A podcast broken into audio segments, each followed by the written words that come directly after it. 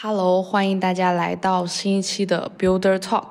不知道大家有没有发现，好像无独有偶，之前每一期 Builder Talk 的嘉宾都是男嘉宾。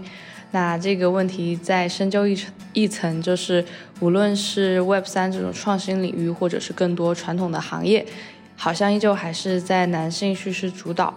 那这一期的 Builder Talk，我们非常有幸请到了一位非常优秀的 Web 三的 Builder 严，也是我们正式的第一期的优秀的女性 Builder。那强调性别的差异，女性、男性其实并不是一种偏见或刻意，而是在不平等没有被解决之前，我们需要正视它，我们需要大声的说出它，看到它，致力于改变它。那严呢，也是。号称自己有着，嗯，天然的女性视角。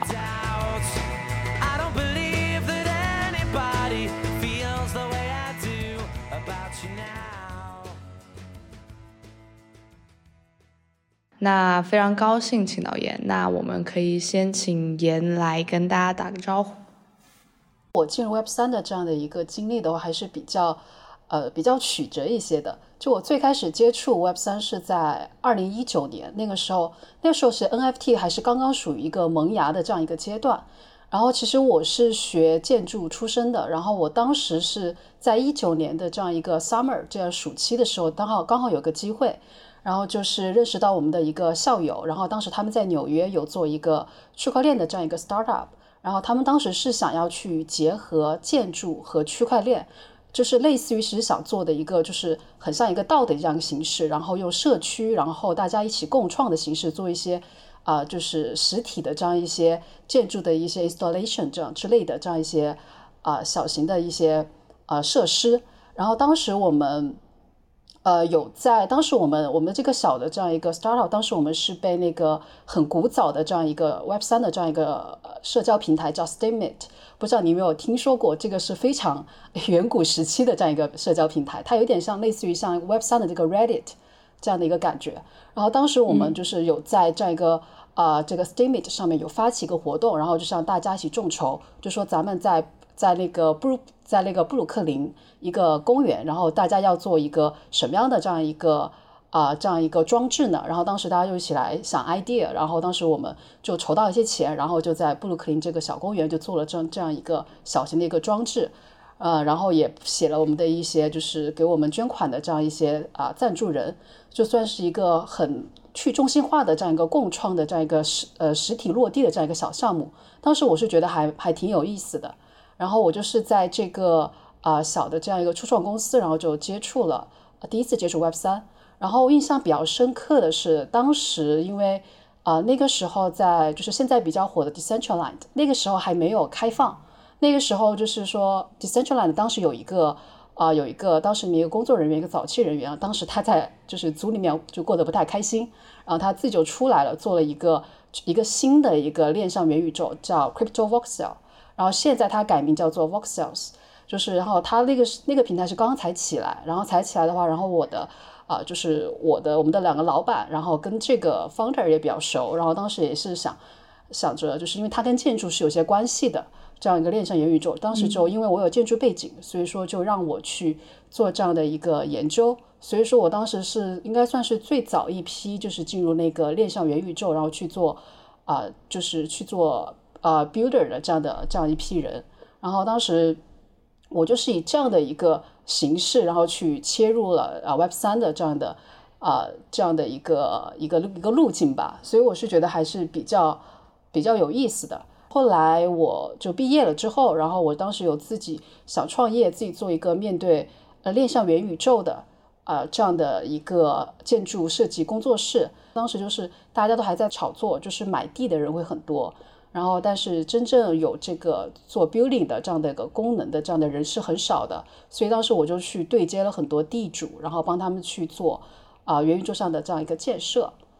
然后就是以当时做这样一个 studio，然后但是没做没做很长时间，然后当时是因为疫情各方面原因，然后就决定回国，然后回国之后就是后面啊，在一个传统的这样一个传统公司，一个智能。智能硬件的这样一个公司在里面去在战略部，然后做一些战略规划的工作，啊，然后我记得时间线大概好像是在二零二零年的时候，然后那段时间 NFT 就在后半年就开始有点火起来了，呃，是在二零二一还是二零二二我忘了，然后差不多就在那个时间点吧。然后那个时候我们我们公司其实它也作为一个传统企业，它其实也想切入 NFT 这块儿，然后刚好我以前是很多这方面的经验啊，所以说我也去给他们提供了一些这样一些 insight。然后就跟他们聊着聊着，我就发现我好像对 NFT 这块还是很感兴趣，就还是不想做传统行业吧。然后后面就思考了一段时间，然后最后决定，呃，从从这个企业里面出来。出来之后，然后就在一一家矿产公司，然后给他们就是做这样一个啊，就是做投研的这样一个工作。因为当时 NFT 比较火，然后他们也缺少对 NFT 了解的这样一个人，所以我就过去帮他们做一些 NFT 相关的这样一个投研工作。然后自己也会就是参与一些一二级的这样一些投资啊决策，呃，然后就是就是我大概一个经历。然后我是今年大概五六月份那样子，然后就从前面公司出来，出来之后，然后就想自己去做一个 Web 三的这样一个真正的去做一个 Web 三的这样一个 building 的这样一个事情，做了一个 Web 三的创业，这是我的一个比较长的这样一个路径。我觉得好丰富啊，就。我记得最开始你大学本科是在康奈尔学设计，对吧？为什么当时会选择设计这样一个一个专业？就说到我的专业，其实也非常曲折。其实我最开始是在同济，对，是在同济大学念的是土木工程，对。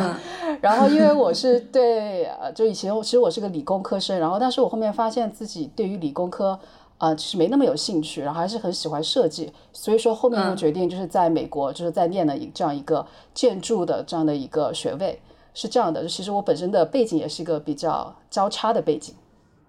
明白。哎，那你会，因为我看其实你的就是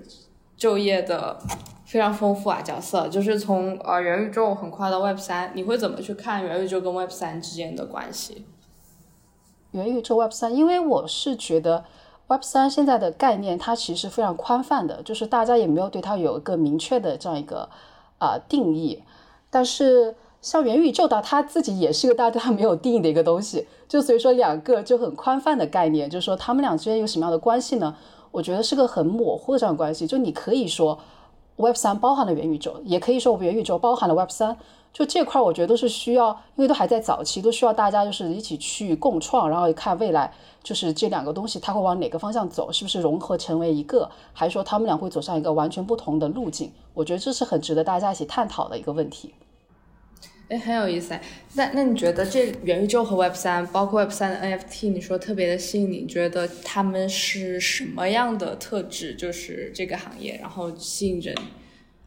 呃，因为。怎么说？因为我是有些呃设计背景的，然后我有一些艺术家的一些朋友，就是我自身最大的一个感受就是，像 NFT 这个形式，它其实帮助了很多，就是以前我的一些小的艺术家朋友，给他们有一种就是不需要一些 sponsor，然后他自己就可以就是通过卖 NFT 这种形式，然后去支持他自己的创作。这点我是觉得挺挺感动，因为我自己身边确实有朋友是实实在在从 NFT 上面获益的，然后。呃，从作为一个设计师的一个建筑师的一个角度来说，我觉得也很有意思。因为其实像建筑这个行业是这样，就它的这样一个马太效应是很严重的。就是很出名的建筑师，呃，他的就是很他会招很多人给他做下手，就是很多下手你你做了设计，但其实你挂的名是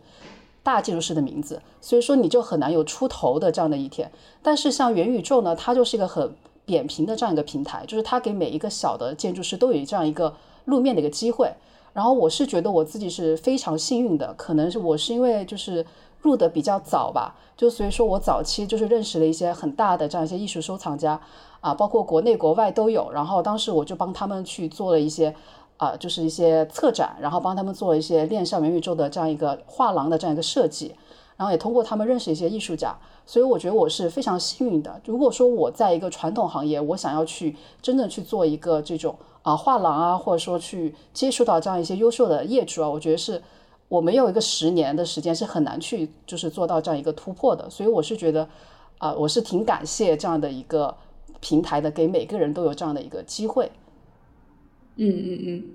哎，那你觉得就是从这种呃职职业上职业方向的转变，就是从区块链，然后到 NFT，然后到链游，然后后面再到做一些视觉上面的设计，然后包括从角色的话，可能会从行研，然后到投资，然后创业都都有经历过。你觉得背后的驱动是呃兴趣驱动，还是说你就是想要去试一下？以及其实我很好奇，就是可能你觉得自己是一个偏艺术家的人格，还是可能是偏一个呃探索者、尝试者，可能这种 seeker？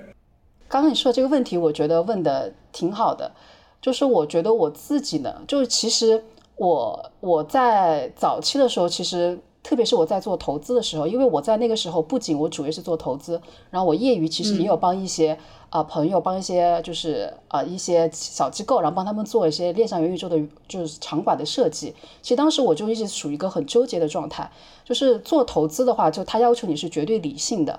然后你去做艺术、做设计，他又要求你是要要要有一些感性的因素在里面的。就说这个角色的转换，我当时也是一种非常啊拉扯的状态。然后我觉得也有点是，我觉得包括身份，我觉得挺尴尬的，就是因为。呃，你去做投资，尤其说如果你要做一级投资的话，你要跟一些项目方去聊，你要显示你的一个专业性。但如果说对方知道你同时又是一个设计师的话，他可能对你的这样一个信任度就会大打折扣。所以有时候跟别人聊的时候，我就很，我就其实挺害怕，就是说别人知道我呃学建筑以前是去做设计的，而不是说学什么啊金融商科的，所以我觉得就挺尴尬。然后另一方面呢，然后我去跟。啊，我的那些业主啊，就是那些就是让我委托方，然后跟他们去聊的时候，他们就会觉得，哎，如果你你是主业是做投资，你这人是不是很爱金钱？你爱金钱怎么来做艺术呢？就所以说这个，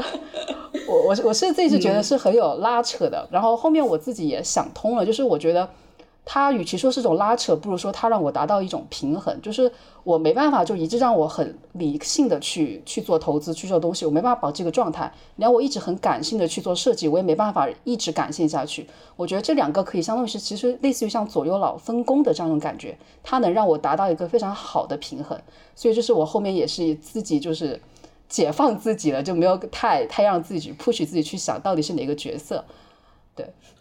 我我觉得这个这种特质就是其实很难得，就是因为可能，比如说学商科，他可能他他一辈子就呃，或者说他的大部分精力就只限于他的那个特定的叙事，他可能就是 打交道的就是他的那个舒适圈就限定死了。然后可能做设计的呢，可能他又会太追求太追求感性上的叙事，然后可能他也。呃，不太会有一些商业的 sense，所以我觉得其实能兼具这两者的人其实非常的少。所以你觉得当时你为什么想要在一个舒适圈中去探索另一种可能性呢？你的呃选择还挺不一样的，我挺想好奇，就是那个促使你去改变的那个基点是什么？嗯，就其实我是觉得，呃，确实跟我的一个教育背景也挺有关系的，因为我最开始是理工科生，然后但是我其实虽然理工科生，但我不是那种。典型的，然后我其实蛮喜欢那时候小中学的时候就特别叛逆吧，会听一些摇滚乐啊，然后这种之类的，就会喜喜欢一些奇奇怪怪的东西。然后当时就去读了工科，工科后面读着就觉得自己不太适合。然后我当时有一个姐姐，一个表姐，她当时也在同济，她是读同济就是读的景观设计。然后当时我就通过她就了解到一些设计有趣的地方，我就觉得哎这个其实更适合我，所以也是当时我为什么后面就是又决定就是去。啊，美国去康奈尔就是再去练建筑的这样一个学位，所以说我自身的一个教育背景本来就是一个工科和这样一个艺术的这样一个交叉的这样一个结合，就我两边的这种教育我都有接受过，所以说两边的这种思维的话，我觉得我都有体验过，所以我就是会根据我人生的这样一个状态，我哪个阶段我可能啊需要这种思维，然后我觉得更舒服，那我就去啊做艺术会多一点，就哪个人生阶段我觉得我可能。我觉得需要理性一些，那我就可能会去做一些投资或者说创业这种事情会会多一些。嗯，就是呃，对，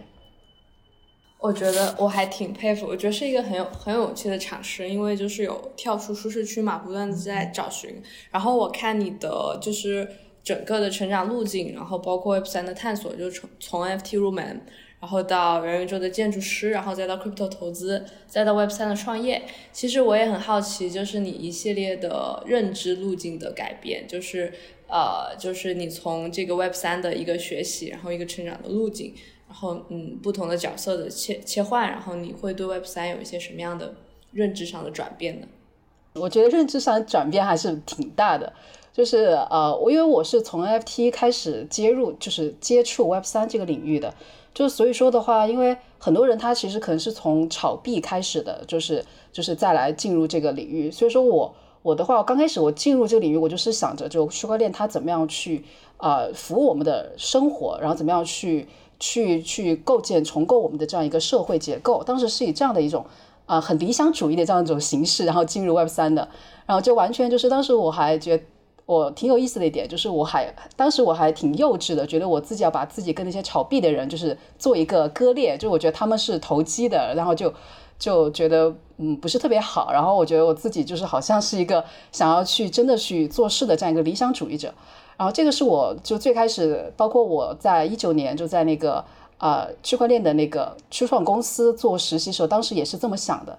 然后后面我真正的一个转变呢，就是我我去就是。去年去年开始做，就是去年前年那样子开始做那个区块链投资之后，我就是有一个完全的一个很大的这样一个转变。因为当时，呃，说实话，当时我其实进入那个公司也其实也是蛮奇怪的，因为我没有任何的投资背景的，然后只是因为说我懂 NFT。然后，然后当时因为早期因为买了一些就是地什么之类的，然后就可能后面涨了很多。然后其实我是对投资这块我一窍不通的，所以当时他们他们当时还让我进去之前还让我写了一个研报，然后还写了一个研报给他们看，他们才让我进去的。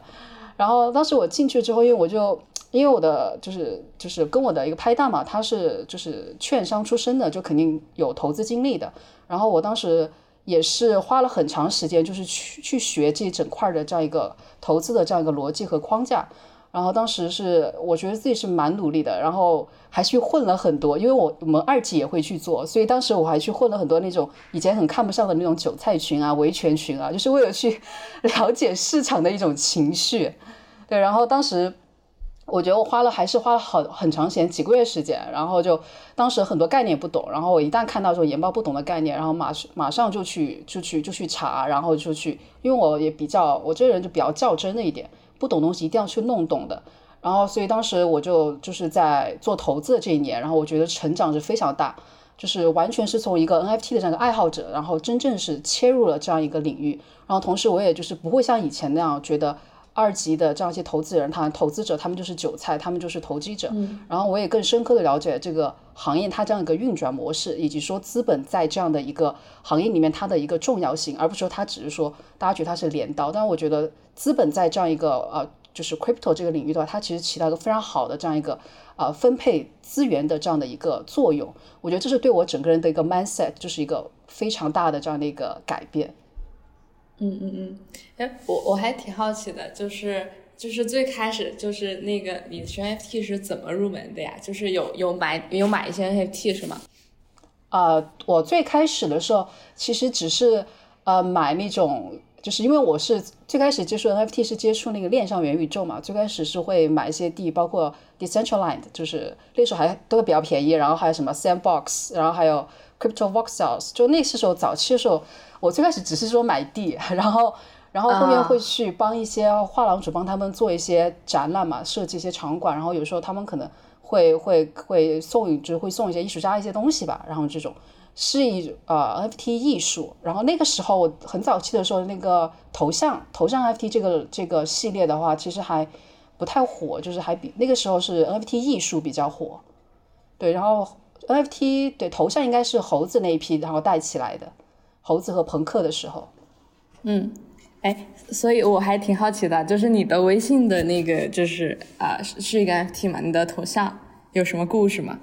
啊，其实没有，其实 这个头像，而且也甚至甚至是不是，甚至说不是一个真正的 NFT，它只是那个 Nonce，就是那个 Nonce 的这样的一个它的一个衍生的一个组织，然后小 Nonce，然后当时是因为我有一个。啊，一个群就是很 close 的一个群，然后大家大家在里面都换了它，然后我觉得蛮可爱的，然后我就去换了。因为 我说实话，就我自己对对于头像 NFT 的话，这种归属感我是会相对来说弱一些，所以说我不会太去说我很喜欢这个 NFT 头像，所以说我想要去把它当做我的头像，然后我去属于这个社区，我很少会有这样的一个感觉。然后只是是因为我的朋友他们用，然后我觉得可爱，就仅仅因为这个原因。啊，明白明白，所以其实是不太呃不太会属于一个，就是一个图片本身可能不会让你有太有一个归归属感，它反而是一个社群，就几个比较亲密的朋友，或者会促使这样一种氛围，然后这种氛围呃，然后这种图片是这样氛围的一种产物，是吧？就是换上这个头像，我觉得这个点还蛮有意思的。对，就是很多人可能他是反过来的嘛，他是因为我买了这个头像。然后我就可能就觉得我需要去融入这个社区，但是我觉得我是先融入了这个社区，我觉得有意思，然后我才会想跟大家一样，然后才会去换这样一个头像。其实我对那个小 NAS 的这样一个项目，其实我的了解度还不是很高的。嗯嗯，哎，那怎么样的情况会让你觉得说先会选择融入这个社区，或者说觉得这个社区我就是他的一份子，我待在这里面会觉得很舒服呢？嗯，我觉得。其实我大大小小也有很多的不同的群，但是我能留住能留住的就只有一个群。然后那个群的话，其实我们大家里面的人都认识了超过一年的时间。然后大家都是就而且是很很很很很有意思一点是，大家全刚好都是女性。就最开始这个群就我们是没有就是说一定要是全部是女性的，是没有这个。啊，这个这个门槛的，但后期到就很奇怪，发现它自然而然形成了这样一个纯纯女性的这样一个组织。然后，因为我觉得可能是因为我们的一种气质吧，就女性一旦多了之后的话，然后你就可能就有种自然大家想要靠近的这样一种气质，而不是说单纯的去去排排斥男性的啊这样的一个社群。然后我们这个社群的话，就是大家，因为我发现有一点很很有意思，就是啊 Web 三的女性就是。尤其是就包括一些不非从业者，就是她只是说二级的这样一些投资人呢，这样 Web 三女性，她是其实跟我们看到的很多二级上面的那些，就是啊，我们就是称为小九九的那些人就很不一样。就我发现这些就是会去炒币的这样女性，然后她们其实很优秀，她们背景都是很就是自己很厉害，不管是学历还是说工作，都是一些非常厉害的这样一些背景。然后他们对这块感兴趣，然后他们也他们炒币也不只是说是为了一些热点，或者说单纯为了赚钱，然后更多也是学习一种东西。所以我是觉得我认识的这些女性，我是觉得都是在这个领域里面，我是觉得是非常优秀的这样一批人。然后因为大家认识也很久了，也有一些很很很就是亲密的这样一些连接，然后大家也会线下一起见面啊等等，就我觉得还是挺有意思的。哎。这个真的也很有意思，因为我我我说来很巧，其实其实燕是我们 Builder Builder Talk 第一个就是对谈的嘉宾，就是第一个女性，就觉得这个行业不管是 Crypto 也好，还是 Web 三也好，还是一个男性主导的一个行业，所以我很好奇你是什么时候呃就是觉醒的你的性别的视角，说我会先看到说我我在在这个行业里面的。不公平，就是性别角色分工的不公平，以及社会资源可能还是嗯没有特别公平的去去倾斜。嗯，我觉得我就是我觉得在就是 crypto 或者说是 Web 三这个领域的话，我觉得女性的污名化是非常非常严重的，包括女性的物化。就我印象最深刻的就是。因为我说我之前刚开始就是接触 crypto 投资的时候，我当时有为了去了解一些市场情绪，会加很多那种二级的所谓的九九群啊、维权群啊。就里面我发现大多数很多都是男性，而且他们在里面的就是对女性会有很大的一些成见，然后物化女性的现象非常严重。然后就就嫩模什么之类这种梗，就应该肯定也听过。就是我是觉得他们就是缺乏对女性的这样一种尊重，也是我在里面其实待得很很不舒服的一个很大的一个原因，也是为什么后面我找到这样一个纯女性的这样的一个社群，我是感到非常的幸运的。然后啊，然后在里面做了很多的大家一些交流，啊，我是觉得，因为这个这个领域吧，它是其实说离钱是非常近的，然后离钱非常近的话，我觉得就会有一些，呃，怎么说，就是说，大家对对于说对一些。呃，对一些比如说非物质东西，他们都会习惯于用投资的这样的一个啊这样的一个视角去看待，包括说对于女性和和女性之间的关系，他们都是用一种投资的这样一种心理去看待。然后我是觉得这样是非常不健康的。然后包括还有那种 CMO 的这样一个梗，我觉得我不知道这个梗 你清楚吗？就这个梗，其实我我是非常很不适的。就大家觉得。啊，好像 CMO 一定要是个大美女，然后就一定要在 Twitter 上面自拍啊，等等。就其实我看到这些东西，我其实觉得，啊挺难过的，就是也不知道说这个其实包括其实到现在，我觉得这个就是这样的一个状态，其实还是没有转变过来的。就是大家好像还是就是一种默认，包括说在这个行业里面的女性，就是她因为也知道说在这个就是在这个结构里面，男性是属于主导权的。然后很多女性她其实想要或者说想要去打破这样的一个现状，但是其实她也是很难的，就是她自己也手上有有有一些很多的枷锁在的，她也没办法去去再去拯救别人。所以我觉得这个非常难。然后当时我也有跟我们的朋友在讨论，我们就说在 Web 三领域，就说你觉得有没有哪个女性是真正是说她是能有话语权的？就我们想了很久，就是啊，除了一个木头姐吧，木头姐现在，但是她也不太出来，她也不算对，但她也不属于特别的 Web 三，是吧？她就是她是这样一个投资人而已，就是就对我们就觉得很少有这样的有话语权的这样一个女性。然后包括我们也有在看一些项目的，就是啊 CEO 就清一色的。就是很少很少有女性，然后当时我我一个朋友，然后当时也是我们那个群的一个一个一个小姐姐，然后她在荷兰，然后当时她去参加了那个 Near 的那个一个会，然后当时那个 Near 的好像是 CEO 还是 COO 吧，啊是个女性，然后当时她在她就演讲的时候，然后是一个呃欧洲女性一个，就是她在下面就讲了一下女性的这样一个现状，然后当时我们就一下子对 Near 这个项目就特别的有好感，因为我们觉得非常少见。就你看现在这些公链上面的所有 CEO，除了 Matis 啊那个二层，她是对她是女性，其他都是都是以男性为主导的啊。所以说像 Matis，它最开始它那个 logo 是一个女性的头像，然后它那个 Matis 包这个名字也是女神。所以说我 我们当时还是有一点觉得是不是想要去支持这样的一个链？就我觉得因为太稀缺了，所以我们一旦看到这样的一个榜样，我们就会想要去啊支持它。我很好奇你的这个呃女性视角，你是。呃，天然就有的吗？还是说你会有什么样的呃，就是经历，然后去 inspire 或者是激发你的这种视角？嗯，我觉得话，我好像就感觉自己没有这样一个觉醒的一个阶段吧，就是因为可能，呃，就其实在我的成长过程中的话，我跟女性的这样的关系一直是比较 close 的。我觉得可能说是对自己的性别，可能我中学的时候对自己的性别还是比较模糊。我觉得男女好像说没有什么不同。我觉得最大的有点这种感触，是我因为我有去我在同济土木念书，你也知道那个男女比例是非常可怕的一个事情。然后就处在这样一个环境里面，就是我就感觉到了，就是女性就是就是在里面，就是在这样的一个群体里面，她很多时候她会被整个整体就是所忽视的。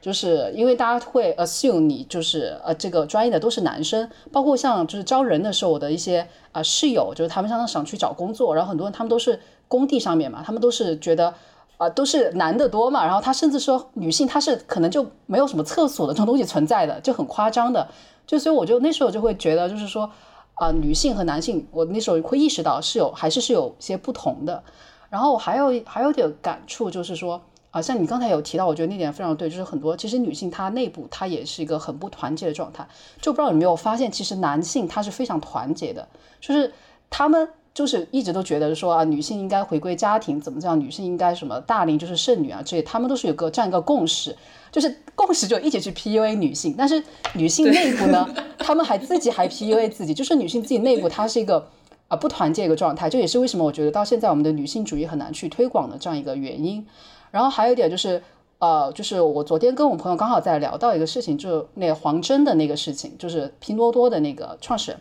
就看他的那个路径，可以看出来，他当时是一直是被大佬提携的，什么段永平啊，然后丁磊啊之类的。就是我发现，就就是男性之间他是有一个 brotherhood 在里面的，就是包括像国外的这样兄弟会这样，就他们其实是个很长的一个帮定，他们会就是。知道我要去帮助别人，然后把他拉为我的门派，然后他以后可以壮大我的这样一个圈子。但是女性其实是没有这样一个 sisterhood 的，这也是说为什么就是我们在职场上面，我们感到自己就是说这种孤军混就是奋战的感觉，因为找不到这个 mentor，然后一个女性的 mentor 是带着我们一起成长。可能这个女性 mentor 她自己啊也是一种自身难保的状态，她没办法出时间再去再去啊就是提携别人。但其实如果说这种提携的这种这种路径如果能。这种结构能达成的话，我觉得是对女性一个整体她在职场上面的一个跃升是一个很大的一个一个帮助的。就是你看，你在想，就是像啊，就是国内比较有钱的那些地方，什么温州啊、广东这些，他们其实是因为他们有个就是宗族的概念很重，然后他们只知道互相帮助的，一个村一个人富了，全村都富，就是大家就可以一起进步。但是女性的话，我觉得是缺少这种 bonding 的存在，缺少这种 sisterhood 的。然后我是觉得这点，我觉得是需要，就是说，如果我们真的想要大家想要在 Web 三或者说在其他领域，就是女性她的一个地位的提升，我觉得需要是女性有一个很很强大的一个就是帮顶一个团结的这样结构在，我们才可以一起的往前去走。就单凭一个人的话，我觉得是挺难的。哦，我觉得讲的特别好，真的拍手叫绝，我真的是觉得非常非常赞同。我我自己一直的感触就是觉得。呃，因为我是九五后嘛，可能我觉得九五后之中，随着性别性别意识的崛起，呃，自省，然后可能就是互互相同等级之间的互相帮助是，就是我觉得还可以，还还不错。但是呃，我觉得就是比如说我的加一加二就是这样的一种这这个层级，然后对于下属女性的体现，我觉得其实是缺乏的，嗯，就是没有这样的一种。嗯，就是你想说的 sisterhood 这样的一种感觉，所以其实我这这些年吧，就是从大学开始，我就一直在寻找这样的一些女性的组织。我可能看到有些，比如说是 Women Tech 这样的一些豆瓣小组，我也跟我朋友讨论过很多次，没有一个特别强的一个一个 bonding。就嗯嗯，严，你有没有参，就是一些，比如说你参加过的一些女性的组织，觉得很好的，可以可以分享一下。啊，好呀，就是就是我现在在那个群的那个组织，就是。我是觉得他是给我一种帮底很强的，然后刚好我们这个组织最近我们就变成了一个道，然后因为这个组织的话，我们就其实我们跟很多道的这样一个成长路径也是很不一样的，有些道它可能是有一个目标。然后他再去遇这个目标，然后再去这个道的形式去召集一些人。但我们是反过来，我们是先有了人，然后这人之间他们有很强的这样一个帮顶存在，然后有些感情基础，然后我们再去做道。就所以说我们这个道的，我们目前做的就是我们还做的挺挺好的，做一些小东西，一些小的一些玩意儿，就是因为我们有帮顶在，所以说我们会比一般其他一边道的其他一般道的会比他们活跃度更高，然后我们的这样一种大家一起用力去做的这样的一种动力也会更强。就我我是我是很很喜欢我现在的这样的一个小的这样的一个一个一个道的组组织的，就是一个其实我们也没有说特别去打女性吧，但是它就自然而然就成为了这样女性的这样的一个小组织，我是觉得挺有意思的。我们这个组织其实人很少，因为我觉得少的话就是大家。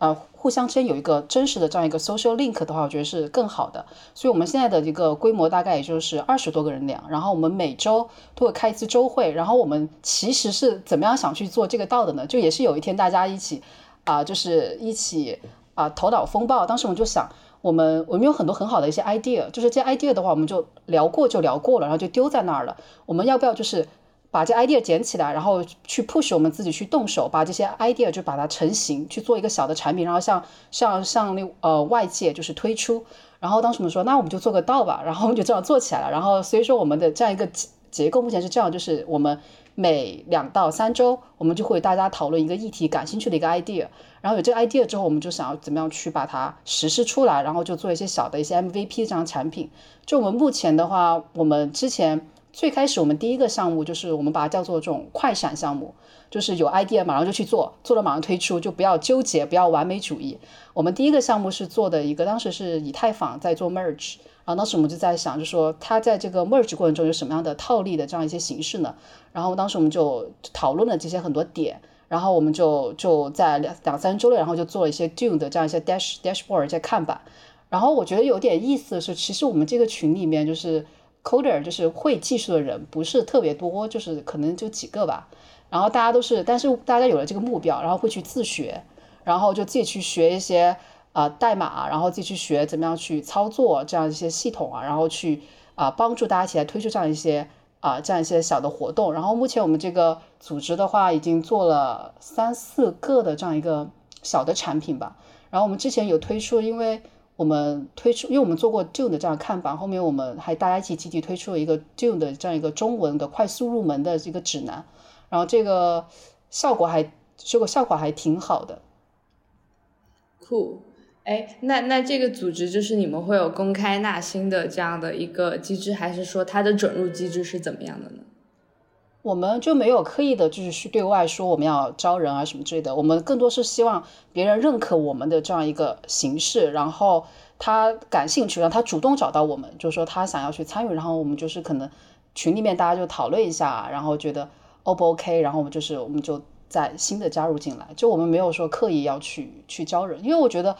刻意去招人的话，可能你短期内会成长很快，但是招进来人的话，可能就是跟你就是跟大家的这样的一个熟悉度很低，然后他的活跃度又很低，粘性很低，所以我觉得是不如他来主动的。感兴趣，然后主动来去去私信你啊，然后什么之类的，我觉得这样的人可能会更能留得住一些。嗯，所以这个是不是我可以理解？比如说，听众如果感兴趣的话，他可以直接在这个我们这期博客下面留言，然后觉得就是如果双方都有意愿的话，然后大家可以进一步交流。对啊，对啊，对啊，我觉得可以的。Cool。呃，那这个道的组织的，就是它的。参与者都是 Web 三的从业者，对吧？就是各个各个各个垂直赛道的的 founder 是吗？其实是没有的，就是我们呃，其实我们的这样一些成员，他并不是说很 fancy 的，就是一定是 Web 三的这样一些创业者啊之类的。就其实还有很多其他背景的，有有些 Web 三的，就是这些从业从业者，但也有些就是他是其他领域的，然后包括有些是在呃在一些大厂的。然后还有一些他是就是就是花街的，然后那边专门去做投资的等等，就是我们的背景也是非常的多元的。我觉得多元的背景反而会碰撞出很多不同的东西，这点我是觉得很有很有意思的。是的，我觉得因为不一样才更更美，就是我特别赞同这一点。然后，哎，我还挺好奇，就是因为啊，严最近开始创业了嘛，Web 三就是在做自己的项目，就是呃，又完成了一次角色的跨越。所以你现在作为一个 Web 三的一个一个 founder，那你现在能给大家介绍一下你现在在做的事情是什么样的事情吗？啊，OK，我现在做的话，我们现在做的是 Web 三的这样一个呃 IM 的一个社交应用。然后其实我们的。一个想法，或者说我们的一个目标吧，然后就是是我们是希望，我们觉得 Web 三目前它到了这样的一个阶段，就是它也到了一个瓶颈期，就是它的啊存量用户是非常少的，它现在它需要它进一步扩圈，它需要纳入一些新鲜的一些血液进血液进来，然后我们做的这样的一个 Web 三的这样社交产品呢，我们不是说仅仅针对 Web 三的这样一些用户。因为像 Web 三的这样一些社交产品，目前市面上也有很多，它就是针对一些有 NFT 或者说到这样一些需求的用户，给他们推出一些相应的 Web 三的一些 feature。但是这些的话，它就会显得很很就是专门是感觉是专门是 Web 三的用户做的，Web 二的很多用户他是没办法参与的。然后 Web 三的话，我们也知道它的这样一个用户量级其实非常非常低的，很多估值很高的这样一些 Web 三产品，它其实用户量很吓人，很吓得低的很吓人。所以我们觉得目前这个阶段，我们就需要去把更多 Web 二的人引进来。所以我们是想要以这种社交，就是社交的这样的一个啊这样的一个怎么说一个路径吧，一个方式吧。然后因为社交的门槛很低，然后去导入更多新的流量，然后把它把它导入到我们 Web 三的这样的一个生态里面。因为像去年就是说，就 Web 三就整个 crypto 一个行业，它的一次破圈是因为 NFT，因为 NFT 它是一个比较好理解、很直接的这样一种方式，它也吸引了很多人来参与。然后我们就想，下一个牛市，下一个就是整个就是领域的这样一个叙事的话，它的突破点可能就在于社交，因为社交它同样也是人的一个自然需求，并且也是一个很利于好理解的这样的一个啊模式。所以我们觉得下一个就是阶段可能会从。呃，就是社交突，就是社交为突破点，然后去引领整个领域的爆发，然后会来会迎接新一批的这样一些新鲜血液来进入到整个行业，这是我们想要去做这样一个产品的这样一个初衷。听众朋友们好，我是 Mark，Build Talk 由 Build 道出品，Build 道致力于建设成为最有影响力和生产力的 Web 三人才与项目孵化器。这里有顶尖的 Web 三实干家在五个工会中共同协作，孵化工会负责组织工具、产品和基建项目孵化，技术工会组织代码实践，投研工会输出深度文章和研报，教育工会生产 Web 三高质量课程，运营工会负责对内管理和对外宣发。你可以点击每期简介中的链接申请加入 Build 道社区，或者可以直接搜索 Build 道同名公众号找到我们。期待你的加入。哎，我个人对社交非常有兴趣啊，包括我最近才呃写了一篇社交的调研，就是这种 Web 二的社交 IM 的呃形式跟 Web 三就是我们想做的，它有一个什么样的进步和革新呢？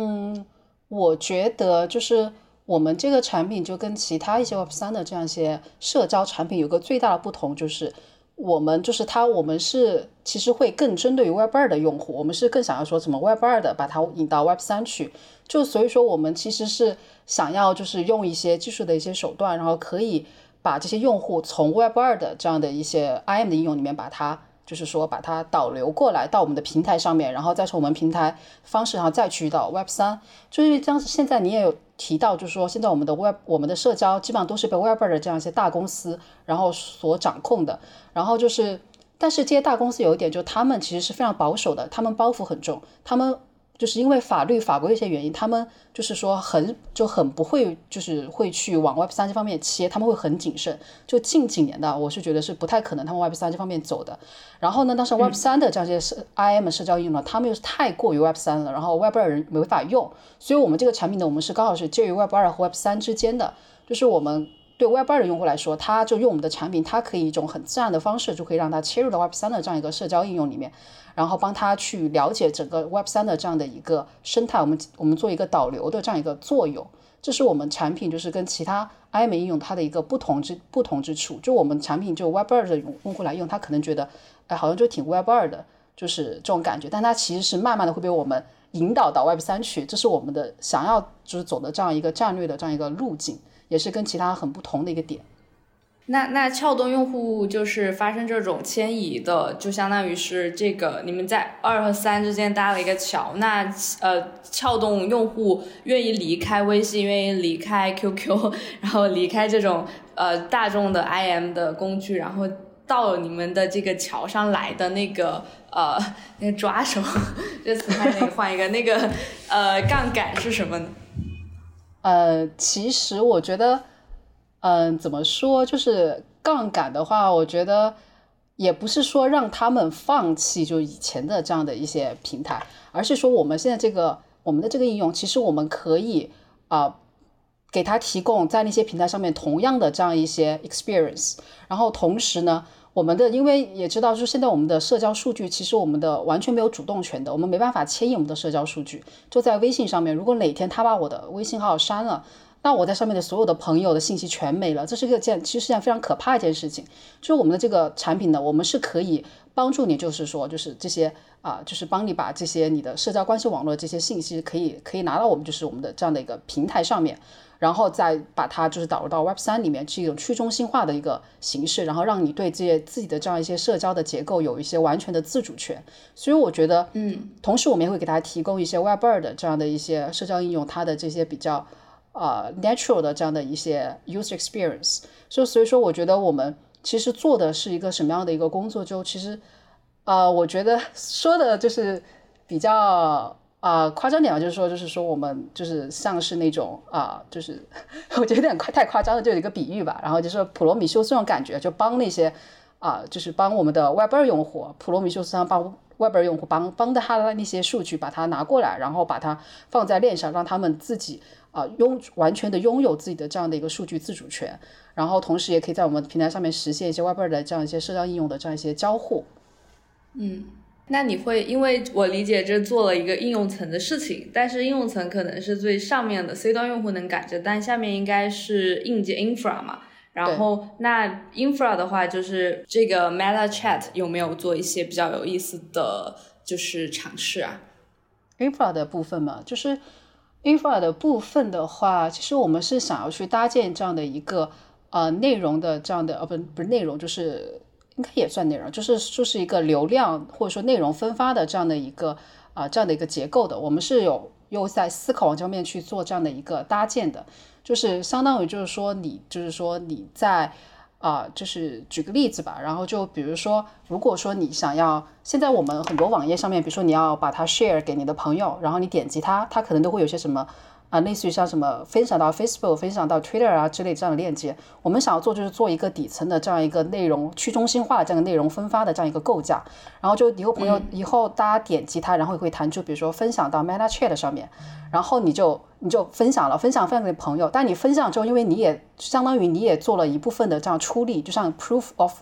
of Sharing 的感觉一样，就是你啊证明了你去 share 了这个这个 link，然后你因为你。相当于你是一个传播节点，然后你去传播了这个信息，然后以此你也会得到一些的这样一个奖励。就我们通过这样一种方式，相当于是一种传以传播的这样一个行为，像是一种挖矿一样，把它类比为挖矿，这是我们想要去做搭建的这样的一个内容分发，或者说是一个流量分发的这样一个去中心化的这样一个结构。嗯嗯，那我觉得这个这个就还还还挺不一样的。那那你觉得，嗯，因为你们聚焦于 IM 赛道，就是其实大家在。啊，Web 二也好，就它可能 IM 发的那些东西，可能还是一个文字或者是音频，然后或者是一个音频或者视频影像资料。你觉得未来未来，就我也在思考啊，因为你们的名字叫 Meta Chat 嘛，就是元元聊天，就感觉好像还像元宇，还是很元宇宙。我一直在思考未来大家发送的 IM 会不会这种形式本身，内容形式本身有一些变化，不知道你会怎么看这个趋势？呃，形式的变化，你是指，就是使用 IM 的这样的一个方式吗？还是指？我觉得都有。就是第一个，可能是我在思考，因为大家可能会问一个问题，就是听过好多人在探讨说，下一代的抖音是什么？就是下一代的这个短视频的呃未来是不是会演变成 AIGC 的东西？会会以后大家是不是就不会刷短视频？大家可能是借助于一个。硬件的终端设备有可能是 AR、VR 或者是 3D 裸眼投影仪，他们通过这个终端设备进去，然后他们可能刷的就是用户 C 端用户，或者是 PGC，或者是 UGC，或者是 AIGC 创造的这些呃游戏驱动的这样的一种 3D 的这样的内容。我不知道以后的 IM，如果说这个东西如果是一个趋势的话，那以后大家发送的 IM 可能就不仅仅是语音，呃，不仅仅是文字。然后呃，音频它可能就变成它，大家就互相交互的是 AIGC 的这种 content。嗯，明白你说的意思，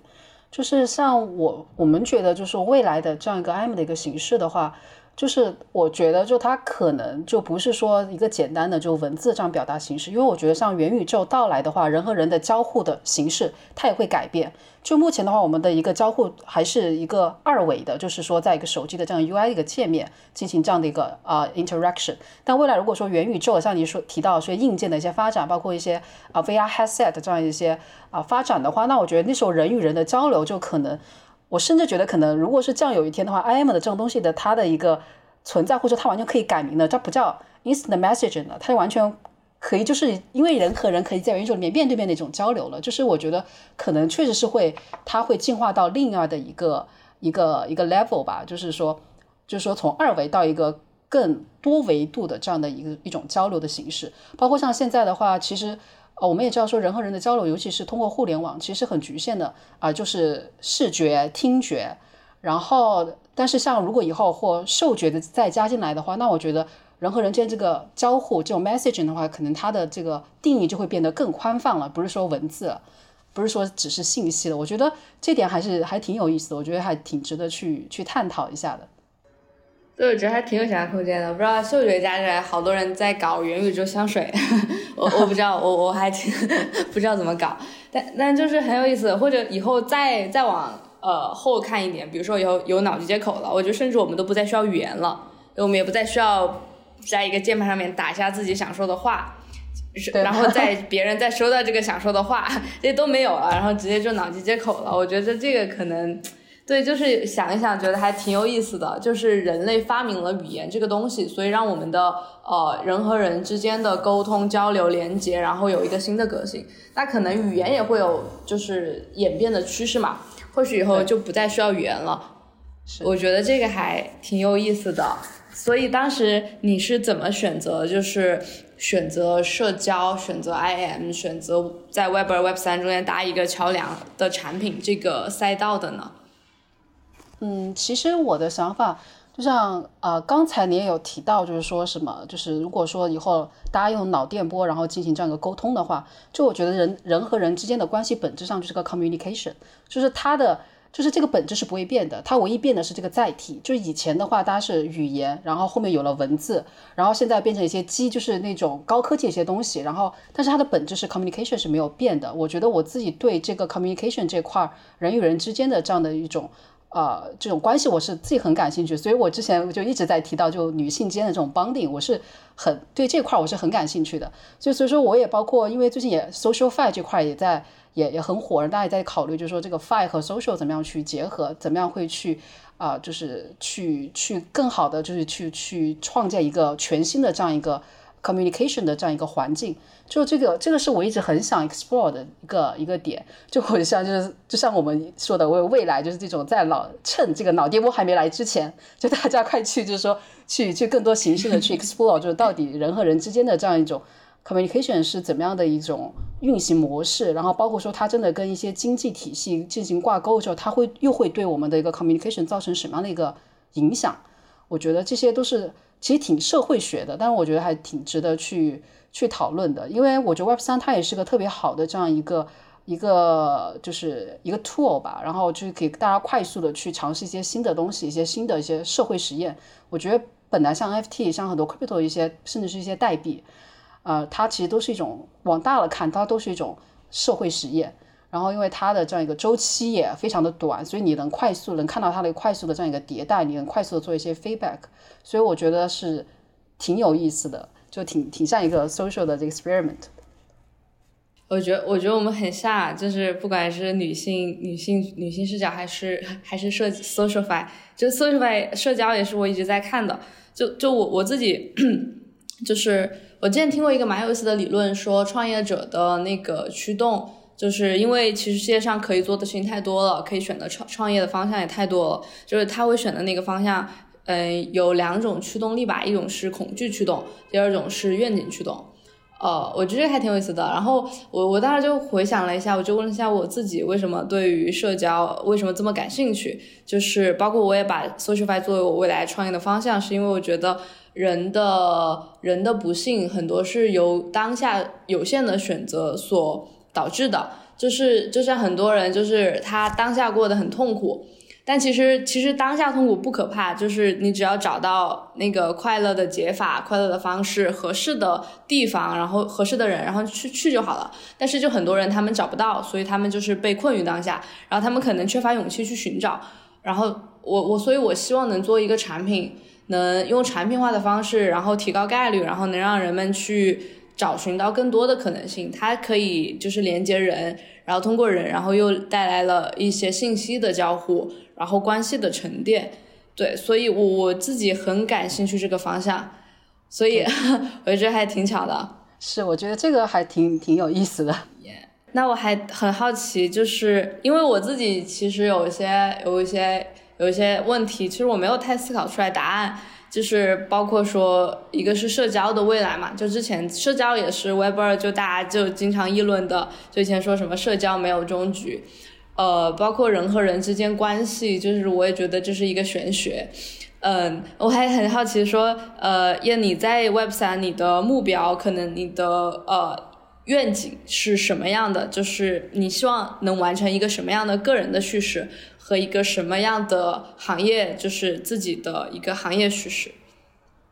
嗯，其实我觉得就是愿景，然后这个这个对我来说会有点大，然后我自己是比较习惯，就是把它拆开来一步步来走。就我目前的一个想要达到的一个目标吧，就是包括也是我现在希望 Meta Chat 它达到了一个点，就是说它可以作为一个 Web 二 Web 三的这样一个桥梁，帮助更多的 Web 二的人，然后利用就是以社交的这样的一个。一个路径，然后来进入，然后 Web 三的这样一个领域，这是我最想看到的。就是因为我也很希望说，为整个 Web 三的这样一个生态进行一个，呃，就往大了说吧，然后想进行一个一个导流的这样的一个一个一个作用吧。就是我是觉得现在，因为我们看目前市面上它是缺少这样的一种桥梁型的这样的一个产品的。然后我是，这是我的这样一个目前来说一个想的想要达到一个目标。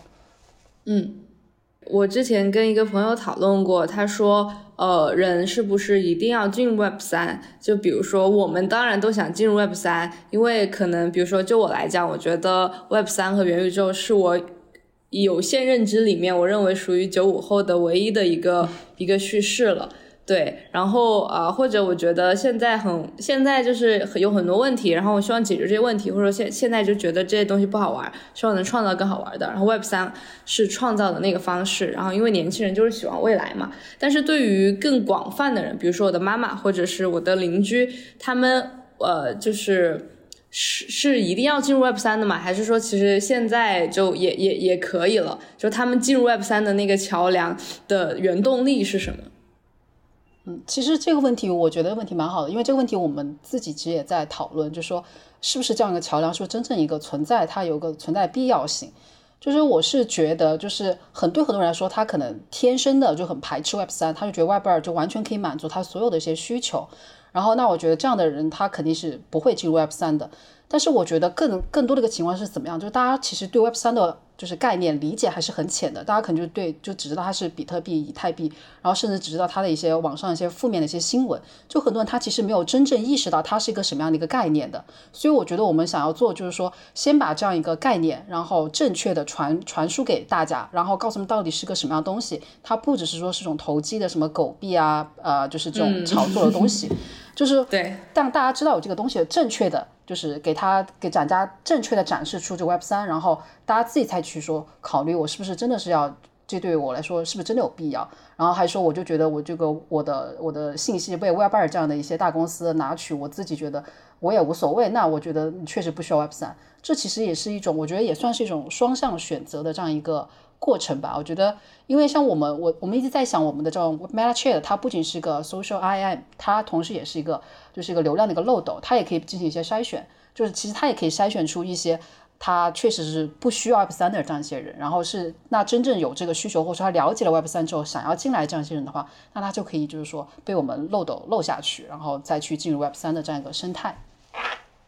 嗯，所以你对 Meta Chat 有一些未来的一些目标的规划嘛？就是你希望它能做到一个什么什么样、什么什么画像、什么量级的产品？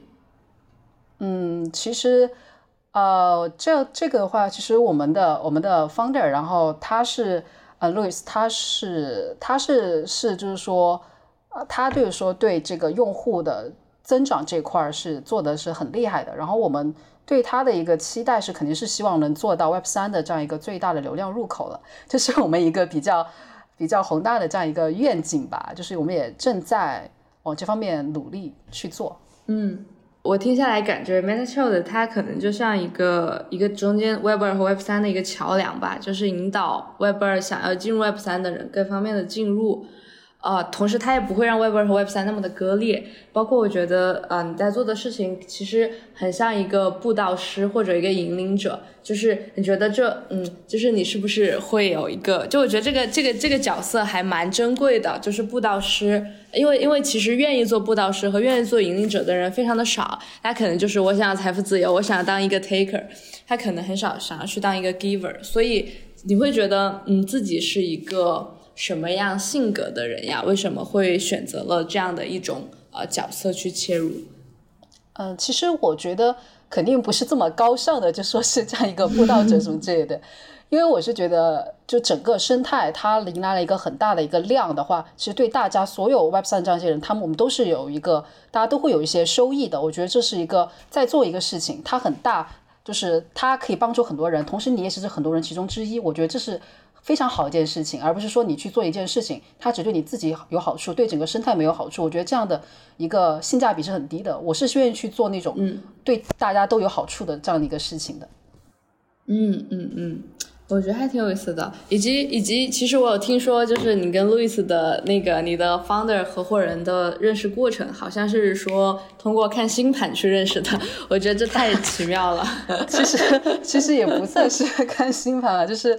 呃，怎么说？就是因为是是那个我们是有我们项目的一个 advisor，然后介绍我们认识的，然后就是我们这样一个认识的。认识之后的话，然后我因为我自己会看一些星盘什么的，我是蛮感兴趣的。然后我就挺好奇的，然后把他星盘拿来看了一下，然后嗯，就是很多时候其实你跟一个人交流吧，然后你可能表面的一些东西你能 sense 到他这个人的气场等等，但是的话，我觉得你要去找一些理由，包括你跟他就是气场合不合什么之类的，你可能很多东西你可能 玄学会给提供你一些呃部分的这样一些支撑吧，就所以说。呃，这我觉得是个支撑的东西吧，主要还是因为就是说我们就是 advisor 介绍，我们觉得聊得很，就是大家很投机哦，不是很投，就是大家聊得很很好，然后就 对。哎，你觉得你是一个比较相信这种玄学的人吗？就是或者说是量子纠缠？嗯，我自己其实我觉得量子这块的话，因为它技术性很多，不是特别了解。但是我挺愿意去相信，就是玄学一些无法解释的这些东西的，因为我觉得我自己觉得，包括像多重宇宙这个概念吧，然后我自己是很愿意去相信它，因为我觉得它是对我说有一定的治愈的这样一个作用的，包括玄学对我说是啊，不管是心理上还是从精神上面是是一种治愈性的存在。然后就像多重宇宙，大家就它一个理念就是说，你每次做一个选择，然后你做完一个选择之后，它又会。就是迸发出另外一个新的这样一个平行宇宙，就这样，他给我一个感觉，就是说我人生我有很多不同的选择，就是我做了一个选择，那我就不要去后悔没有做的那个选择了，因为你会想象你另外一个平行宇宙里面的自己，他就做了那个选择，没你没你没选择那条路，然后他他是他有跟你一个同时存在的，所以我觉得他对我的人生的一个人生观也有很大的这样一个啊一个改变吧，让我觉得我不管最后什么样的一个选择，我都是很有信心，然后并且从来不会后悔的。这样的一个一个心态吧。嗯，这这个问题，我我其实很好奇，他可能会有一点宏大呀，但是就是可以，嗯，就是可以展开讲，就是你觉得人生的意义是什么呢？意义，就我其实挺是个就是虚无主义者的吧，就我觉得。就像其实刚才你也问过我一个类似一个比较大的一个问题，就是我的一个 Web 三的一个愿景是怎么样，然后把它拆开小的来看，就是因为我觉得，包括你说人生的意义也是，我觉得它是个很大的一个东西，我没办法去想它到底是什么样意义，我会把它拆的很小来看，就我现在这个阶段，我想要达到一个什么样的一个目的，想要自己处于什么样一个状态，就我会很小的会去看它，因为我如果看的太远了，我确实会感到一种就是挺挺虚无的这样的一个感觉，会一种很无意义的感觉。就我觉得，对人需要把你的就是目光，有时候需要收回来，然后把它聚焦在某一个小的点，这样你才会感受到人生中的一些就是小确幸、一些幸福的点。看得太远的话，我会觉得时常会就是确实会有一些无意义感，会比较重。啊，对，可以分享一些，比如说最近的小确幸，或者是当下的一些小目标吗？嗯，小确小目标的话。啊，目前小目标的话，就肯定希望产品能比较好的能推出来，然后，对，这是一个比较小的目标。然后我也希望我们的那个小组织，我们的就是 CRTC，我们的那个小道，然后希望它就是，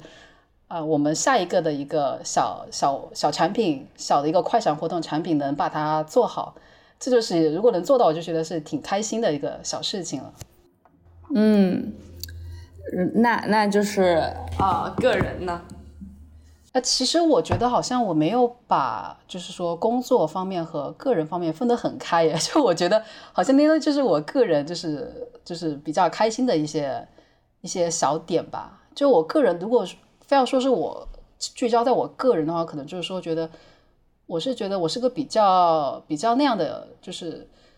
也不能说很实际吧，就是说我能看到我有些进步，然后包括说我在。一些方面有一些新的一些感悟和感想，然后跟以前比，如果说我想要去反驳以前的自己的话，我觉得这样对我来说是个很好的一个进步，或者说一个很好的一个视野又开阔的这样的一个感觉吧。这样东西我一旦我发现了，我会觉得非常的欣喜。你最后有没有就是一些你想分享给呃，不管是听众朋友也好，或者是呃分享给自己，或者是嗯分享给未来都可以。有还有没有一些就是想分享的？嗯，我觉得，呃，好像也没有特别说想要去分享的。我只是说，在这个阶段吧，这样一个面对这样的一个熊市的一个市场，就我觉得希望大家都是都加油，然后一起熬过这个阶段。然后，呃迷信点来说，看星盘，二三年、二四年会有转机，二四年会有转机。所以大家现在先不要太心急，就慢慢去做好，就是现在能看到的事情，然后把聚焦目前近一点的事情把它做好，然后二四年，然后或者说 whatever 什么未来再好好收获。我觉得静心比较好。我就是我自己的方式，就是我就是不会去想太大的东西，因为我越想会越觉得是很空泛，那就是把它。化为目前能看得到的这样一些小的东西，小的快乐，所以我就觉得这样就是是我就维持我的这样的一个一些小的一些点吧。我觉得就是每个阶段达到一些小点，然后我觉得很开心，然后就下个阶段再达一个小点，而不去看一个很长的这样的一个一个一个目标。所以我觉得这样是这是我的这样一个路径，或者说对抗这种虚无的这样一种方式吧。对我反而会觉得说跳出规训的人。是宇宙中 bug 的存在，宇宙中 bug 的存在就是宇宙中最美的那一部分。这个这点我觉得说的挺好的，很喜欢这句话。